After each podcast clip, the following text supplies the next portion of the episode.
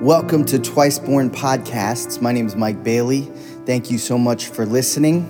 We'd love to get your feedback, and if you have any questions, please go to twiceborn.net. You can also find us on social media. I hope that you find this podcast helpful and informative. God bless. And so today we're going to talk about celebrating. Now, I was raised, I grew up in central Pennsylvania for part of my life. Uh, some of you hate when I talk about sports. You think sports are the biggest waste of time, and I totally understand that. But this is the journey that God gave me, and I think He wants me to share this because some of you love sports, you love college sports, and it means a lot to you. And so when I was growing up, my dad was the campus pastor at Penn State. And so I would go to, to the games and, and I would be in that culture. And I can tell you, see, look at this picture. If Penn, Penn State did lose yesterday, literally their whole life, everyone there is devastated. It's like somebody died. They're mourning the loss of actually almost a human being. That's how important this is to them. You know, I saw something online that said, you know, there's this guy who says that women are too emotional as he's crying about the loss of the football game. I think that is, you know, that hit, hits where it hurts. Uh, but you think about it, there's such passion. Why is there such passion? So I took my son to a game, over 100,000 people cheering, these guys that are just throwing a little ball around trying to get it in a big box called an end zone. But people spend lots of money. Think about this the entire year, their whole life. Um, there's places in this country that there's a fervency for this more than our fervency for the Lord. And I wonder, I just wonder to myself, why can the world celebrate such useless, senseless things? And it's so hard for me to truly celebrate that I am saved. I've heard non Christians say, I would believe it if you acted like you believed it. Because what I am trying to share with people and what I believe is true and what I have committed my life to is that I was headed for hell. Eternal separation from God, the worst place you could possibly imagine. That's where I was going to exist for eternity. And through Christ's death, burial, and resurrection, I am now set free by his blood. His perfection has covered me so that now I have eternity in the most amazing place that I can possibly imagine. I shifted from death to life. That is, that's bigger than anything, that's bigger than you winning the lotto. That's bigger than anything that any of us could bring up this morning to say, this is so great, this is so wonderful.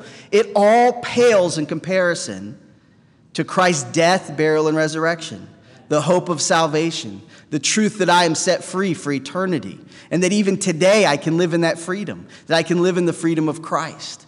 And so, one of the areas I am convicted about, and one of the areas I just want to ask the Lord to speak to us about this morning, is how can we be intentional in celebrating the good news? How can it go from my, my brain to my heart to my will? So that I truly celebrate uh, when a Bonnie gets baptized. I truly celebrate when a marriage is healed because of Christ. I truly celebrate when an addiction is overcome through Christ. That I truly celebrate when a young person gets on the right path again because of Christ. When I truly celebrate people's lives transformed because of the Holy Spirit of God working in their life. When can I get to that place? When can we get to the place where we celebrate that comparatively to how the world celebrates its stuff? I think I have a long way to go. I think we have a long way to go. And this is the challenge this morning as we look to God. What should we celebrate? How should we celebrate? What does it mean to celebrate as a believer in Jesus Christ, as a child of God? What is he calling us to in this area? So before we go to his word, let's precede it with prayer and ask him to speak to us so that we can hear clearly.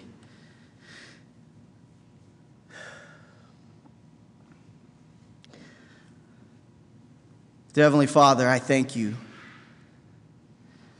I thank you that you have been patient with me, you've been patient with us, that you are a loving God, you're a loving Father you want the absolute best for us. You desire for us to be in your company. You desire us to be in your presence. You desire us to walk lives uh, that are pure and holy so that we can be in that relationship with you.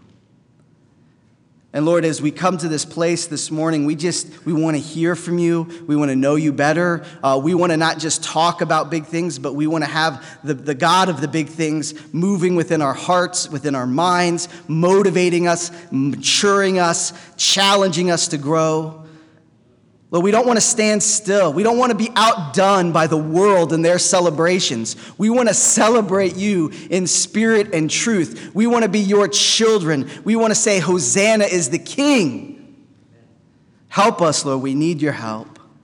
Help us as we read your words, that it would jump off to us into our, our minds and our spirits so that we would grow and mature. Lord, help us to know you more. Help us to love you more. And Lord, if there's anyone here who doesn't know you, Lord, that they would sense in this moment your Holy Spirit would clarify to them what it is to be your child, that they would repent and believe, that they would follow you with everything that they are. Lord, we thank you for the truth that you've set before us. We thank you that you've allowed words to be written so that we can read them and study them and grow on them. Help us now to saturate our hearts and our minds with them. In Jesus' name, amen. So, what does God have to say about this concept of people coming to him? Does he care? Is he invested in this? Well, it's clarified to us in 2 Peter chapter 3 verse 9. If you have a Bible, you can open up. That's in the New Testament. If you don't have a Bible and you have a phone, download a, a Bible app and you can get there really quickly, easily, or you can follow along on the screens and sermon notes. So there's every, we tried to make every way possible for you to follow along in what we're reading this morning because this is not my word, this is not my opinion, this is the word of God. This is the word that we need to instill in our hearts so that we know him more and, and can trust him in everything. Second Peter verses 3 uh, chapter 3 verse 9 says this, "The Lord is not slow in keeping his promise, as some understand slowness." Instead, he is patient with you, not wanting anyone to perish, but everyone to come to repentance. Who does God want to come to repentance? Who does God want to come to repentance? Everyone. That means everyone you're going to see at Walmart, everyone you're going to see at the gas station, everyone that's in your family, everyone that's outside of your family, everyone that looks and talks and acts like you, and everyone that looks and talks and acts opposite of you. Every single person that you'll ever meet, that you'll ever know, he desires for them not to perish, but to come to truth and to life. That they would repent so that they would know him as, a, as their Savior.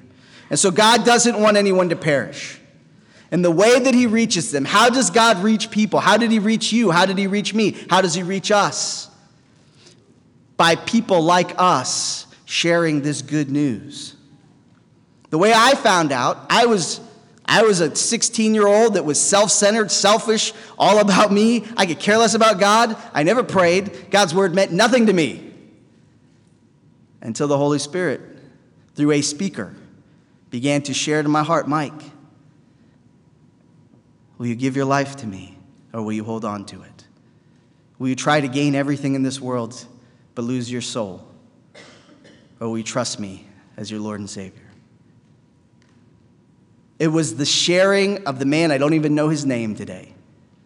It wasn't the man, it was the Holy Spirit of God speaking through the man. See, the Holy Spirit talks to us like no other human can talk to us, to the depths of our heart, the depths of our souls and he convicts us of sin, and he gives us that opportunity to repent and believe because he desires for all of us to come to him, and he uses us as his ambassadors, he uses his believers as his speakers so the world can know.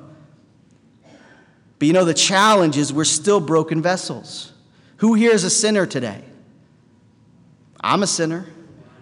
I, I still struggle with sin. If you say you're without sin, the Bible says you're a liar because sin is in our nature. You know, you've never lived a day without sin all around you.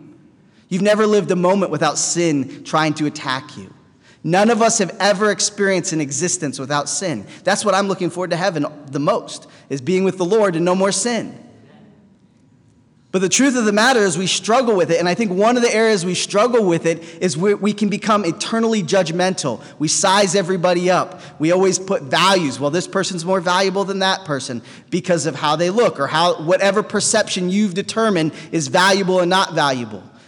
Whether it's in your family, whether it's in your neighborhood, whether wherever it is, we size people up. And if someone maybe can help me a little bit more, or, or someone looks a little bit more distinguished, or, or someone seems to be on a higher pedestal, then perhaps I'll treat them better because perhaps I'll get something from them. And then we see the person that's maybe homeless, the person that's struggling with addiction, the person that's at the, the bottom of their life. They're at the valley of valleys. And we say, what a waste, what a horrible thing, what a, I'll avoid them. But as believers, Jesus calls us to love everyone and to see Christ's image in every person that I look at and to recognize that every human breathing oxygen has the potential to repent and believe and become part of the family of God. Therefore, every human I look at, I have to value at the level I value God and say they're worth my time, they're worth my energy, they're worth investing in them.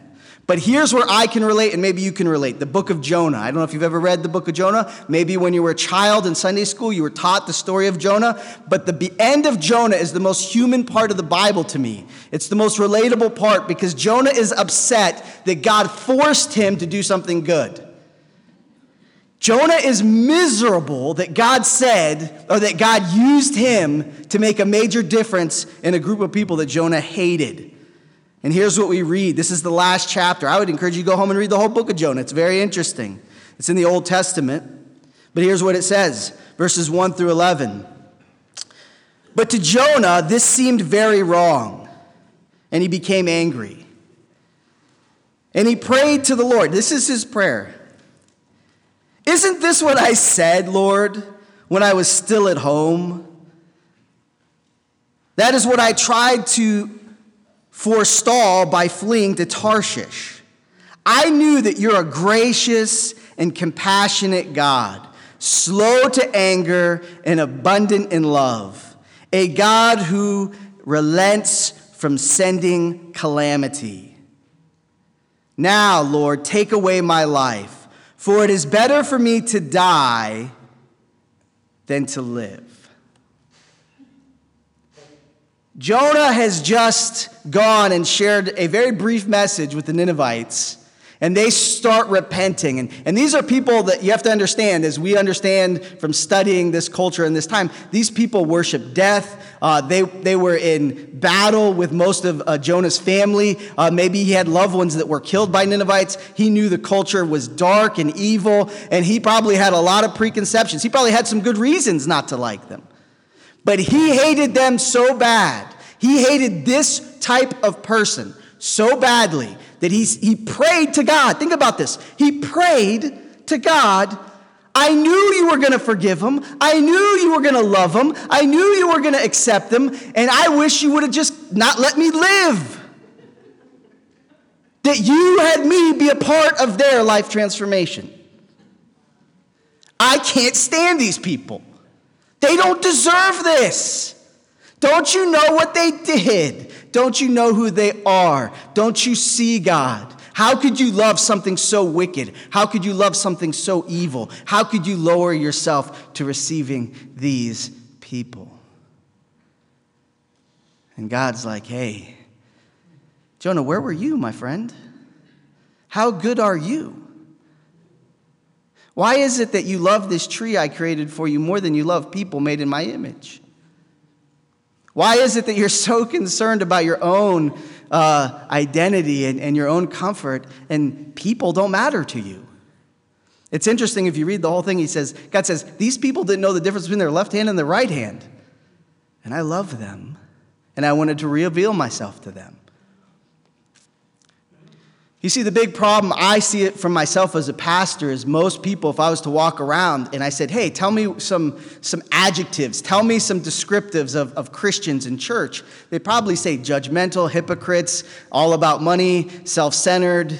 I mean, they would li- that would be the list, right?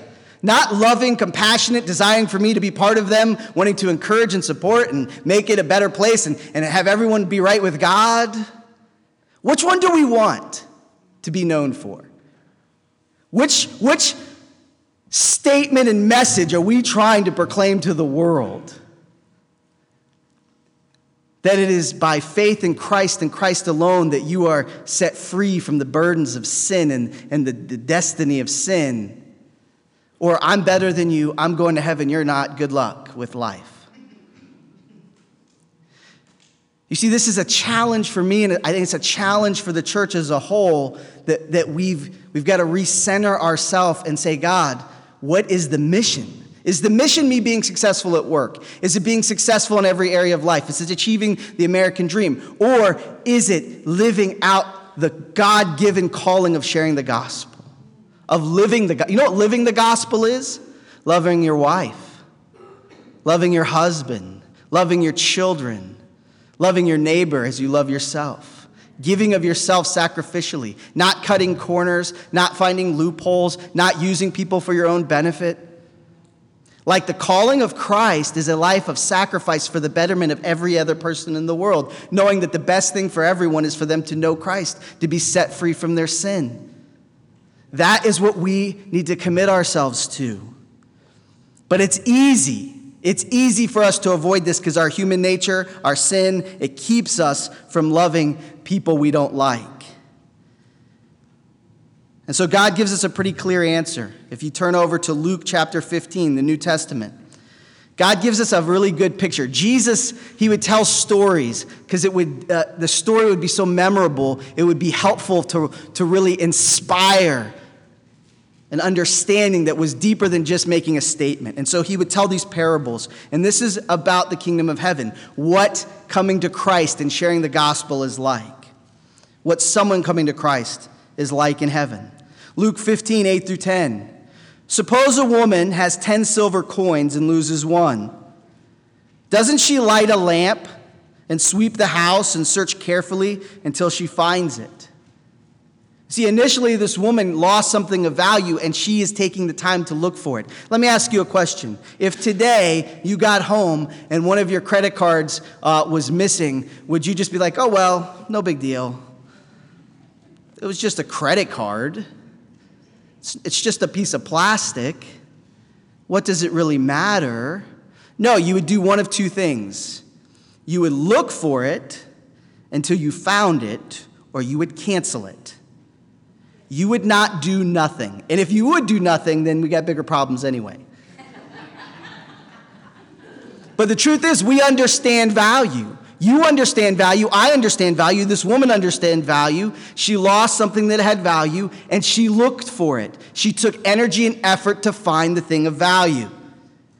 And so she was moved by something that was lost. Verse 9.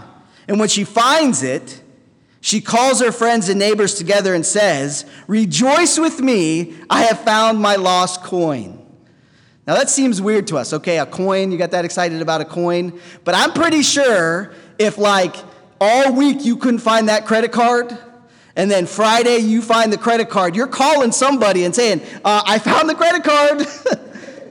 and, you know, no one bought a car with it, it's all good. You would celebrate the fact that your lost card had been returned to you. You would celebrate the fact that what was lost is now found. You would celebrate something that has value or potential for great value that could be stolen from you was received back. And Jesus says this is what the kingdom of heaven is like. When someone is lost, Someone is seeking after the death of this world, someone that doesn't know the Lord. They're just, they don't know yet. They haven't come to Christ. When they come to Christ, it is of the utmost value, and we should all celebrate. We should call each other, and we should have a party. And we should party better than the world parties. Because what are they really partying? If you don't have any answer for death, what are we partying? We do have an answer for death. So it's time for true celebration. But it gets even better than that. Look what it says in verse 10. In the same way, I tell you, this is Jesus saying, He's been there, He knows this, He's saying this from experience. There is rejoicing in the presence of the angels of God over one sinner who repents. You know, I think about angels a lot, and maybe you don't think of angels, so it may be strange that I think of angels. But I think about angels and their perception of us, and they must laugh at us a lot. I'm assuming. I mean, you care about football? Really? Why? What's the deal, right? I would, they'd be like, I dominated football. Angels as we're told in scripture, are amazing beings. I don't truly understand them. I know that they can kill like 120,000 soldiers in a night, so they're not to be messed with. They're very powerful, they're dangerous, they're strong, they're amazing beings, and I'm sure they're, they're like, God, what do you see in these people? Seriously, what is so special about these humans that you are so invested in them? But here we're, we're given a glimpse about angels. So we're not told a lot about angels, but we're given a pretty amazing glimpse about angels, beings that we really don't understand. We're told they celebrate with God when just one person on the entire planet gets their life right with God. Just one person on the entire planet says no to self and yes to Christ. No, I'm not going to try to achieve it my own. I'm not going to make my own way. I'm not going to solve all my problems. I'm going to repent of that view. I'm going to repent of my sin. And I'm going to believe that you're my only way. You're my only truth. You're the only place of life. And I'm going to live for you the rest of my life. At that moment, heaven starts to party. Heaven starts to celebrate. Angels start to cheer. If the angels are cheering, shouldn't we? If the angels think it's that important, shouldn't we think it's about important? If the one thing God, God cares about because He says to us, He doesn't say it about anything else. He doesn't say, I desire that your 401k flourishes.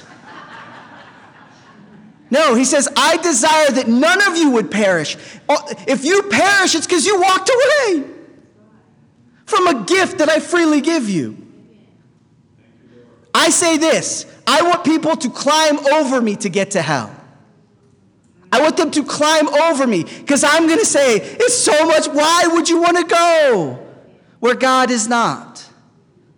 Do you really think? Think about all that you've experienced in life. Think about all the things you've gone through in life. Has the world ever really delivered? Has it ever really satisfied? Has it ever really filled you with so much satisfaction that you don't need any more? Or has it always been like the mouse and the cheese? Just keep going a little bit further. Just keep going a little bit further until you're dead. The comparisons are uh, immense to me. The difference between death and life, the difference between being lost and being found, the difference between Christ's gift of salvation and me trying to do something special in this life on my own are so drastically separate and different. It's overwhelming. And so I want to celebrate the difference, celebrate the life, celebrate the truth. If they're having celebrations in heaven, let's have celebrations on earth. Let's think of new ways. Amen. So this morning, I pray that we recognize this. My prayer is that you don't see me, hear me, but the Holy Spirit of God is instilling on every one of us in this room a truth that we can't escape. And in that truth, we're prepared to take action we're prepared to take action in our lives. I'm, I'm overwhelmed that the world uh, can be monotonous. It's day to day, survive, pay the bills, do this, this, and this, and life seems mundane and, and small. But when you come to this place of celebration, you come to this place of truth, life gets way big. You realize in this moment, we're dealing with eternal matters. We're talking about forever right now. We're not talking about who's going to win the game today. We're not talking about what you're going to eat at lunch. We're talking about forever and ever and ever. And we're saying you've been set free from a horrible forever and you've been given an amazing forever. How are you going to react? What does that really mean to you? Is these, are these just words we say? Or is it true? Is it absolute truth? When I die, will I be in the presence of the Lord? If yes, how's how in, how in the world can I celebrate that well enough? how in the world? I could spend the rest of my life cheering and, and going nuts about that and still not come close to the amount of celebration I should have about that truth.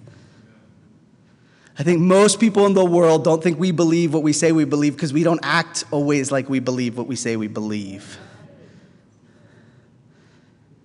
We act like, man, I hope the stock market doesn't crash and I hope our, our country stays together because all of my hopes and dreams and beliefs are built on that.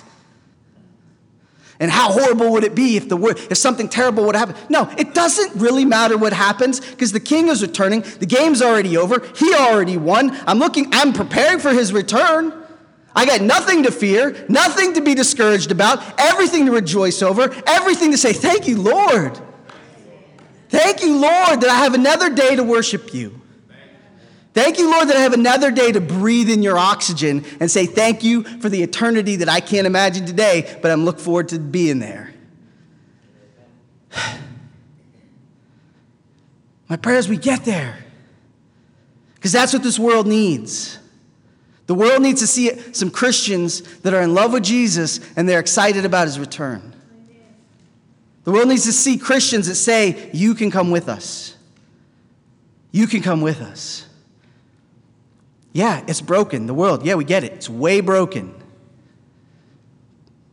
But the one who can fix it all is inviting us to his house. Do you want to go with me? So, application how do we apply this? First, we have to ask God for a loving heart. I think time, all the issues of life, all the stuff of life can make our hearts hard. Our emotions get callous. It's hard for us to get excited about anything because so many challenges happen in life and it builds up and it builds up. And we need to ask the Lord who created all things to break through that rock and give us a tender heart. That I would cry with those who are crying and I would celebrate with those who are celebrating. I would be excited for the victories that of people in my life and I would be hurt for the people that are going through challenges in my life. That my heart would be soft and not hard. That I'd have the ability to be excited again about life, excited about the future, excited about what's yet to come, instead of discouraged and in fear. And that comes only by the Holy Spirit of God breaking up all of that stuff that we've built up that needs to be broken free from our hearts. If you know the Lord, don't be afraid to share Him. People aren't afraid to share with me about football. Have you ever met someone said, uh, I'm afraid to say it, tell them I'm a Steelers fan because they might not like me? No, Steelers fans, they don't care if you like them. they would actually rather you not like them. And they tell you how much, how great everybody is on their team. Man, we have a lot to learn from them, don't we? We have a lot to learn from the world when it comes to celebrating. Man, if Christians were known, if we were just known for that one thing, that we celebrate Jesus better than anyone celebrates anything, how, what would that look like? How amazing would that be if we could truly pull that off and accomplish a celebration that the world said, man, they really are excited about this Jesus returning? That seems to mean something to them. I think about my kids, I think about my family, and it's not just a one time celebration. It's every single day saying, Thank you, God, for this. Thank you that I'm alive. Thank you, there's gravity. Thank you, I have food. Thank you, I have a vehicle. Thank you, I have friends. Thank you, I have a church. Thank you, right now, I get to serve you by speaking at this moment. Thank you for everything in my life. I, I want to celebrate all the wonderful things you're doing for me and with me and in me. And I also want to celebrate the hard things because I know they're making me stronger and better and more like you. When we begin to recognize that every day, every minute of your life is an opportunity to celebrate God. When you get there, then you look like Jesus. Then you sound like Jesus. Then people start seeing Jesus in you. And that's the goal. That's the goal. And I'll be the first to say I fail at this goal quite a bit. But I don't want to fail at it. And I don't think any of us want to fail at it. And so let's make these times matter. Listen, if you weren't here right now, what would you be doing? Would you be thinking about eternal things? Would you be thinking about what God put you on earth to do? Would you be thinking about celebrating Him in a new way? We need to come together every single week, pretty much all the time, and say, let's keep going. Let's keep moving. Don't give up. Don't fall down and stay down. Okay, you, you made a mistake. Let's move forward. He is with us, He's guiding us. He's the perfect one. He's the one that we look at. He's the one that heals. He's the one that delivers. He's the one that, that grows us. Let's follow Him, put our faith and trust in Him, love Him with all of our heart, with all of our soul, with all of our mind, with all of our strength. So, what is he saying? What is God saying to you right now?